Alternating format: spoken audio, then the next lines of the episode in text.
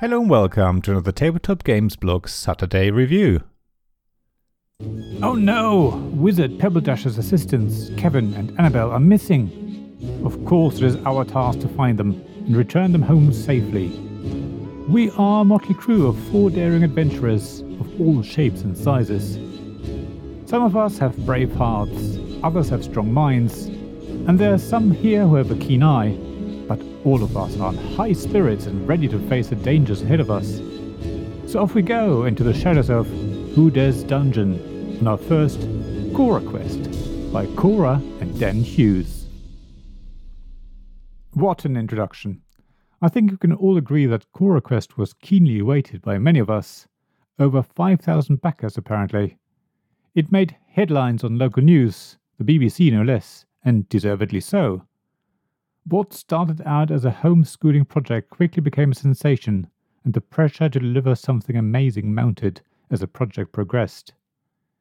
Not only was it a collaboration of father and daughter team Cora and Dan Hughes, but many people from the board game community also submitted their drawings and ideas to be included in the game.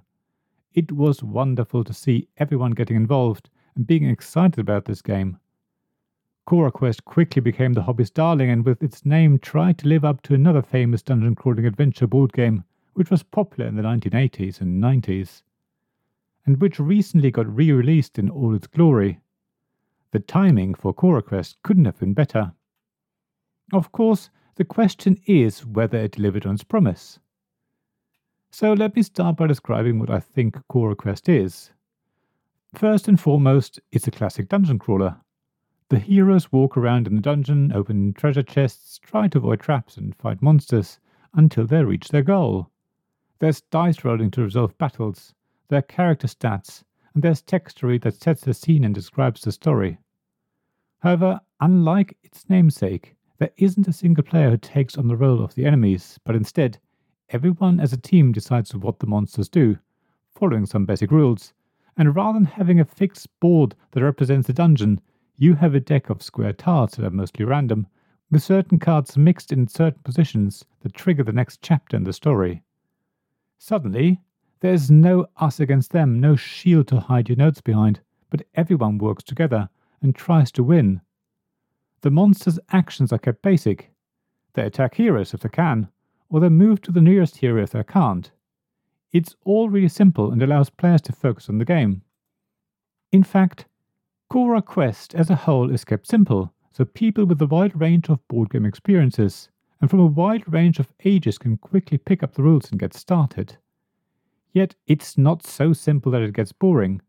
Beating the game is relatively easy for the first adventure, but gets progressively harder with subsequent ones. So you don't immediately get put off by losing on your first attempt, but you continue to be challenged as you progress. The game comes with a book of 10 adventures, which you should probably play in sequence because there is a story arc across them all, but you could decide to pick one that sounds most appealing to you, and of course, you can easily replay adventures multiple times to your heart's content without knowing exactly what's going to happen next. That's because the dungeon you explore is different every time.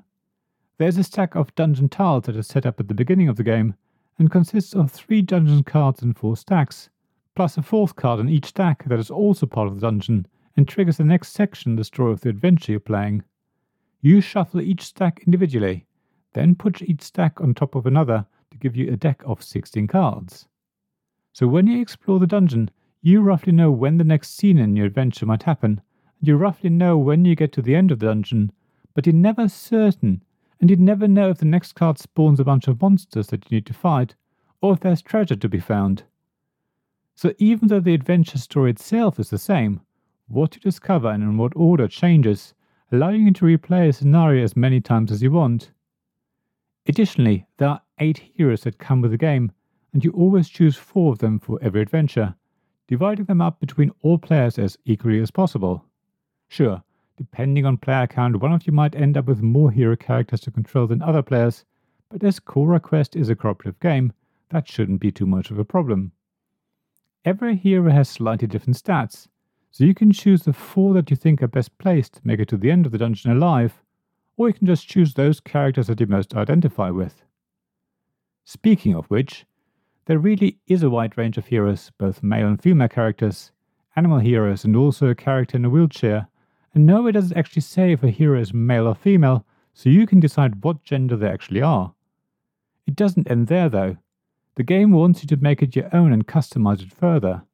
There are tips on creating your own heroes and monsters. There are blank cards that allow you to add new items and treasures. And there are tips on what sort of stories you might want to create yourself, and how you could use the dungeon cards to make it all come to life. The possibilities are really endless, and even though there's a set of adventures to get you started, Cora Quest is really much more like a sandbox, where you can let your imagination run wild. The game also can be played by yourself, of course, like pretty much all cooperative games. And even though I'm not much of a solo player myself, I can really see myself getting out the box, choosing an adventure, selecting my characters, and setting everything up for a quick 45 minutes of fun fighting monsters, collecting treasure, and making it out alive. There's one more note I would like to add before I come to my conclusion.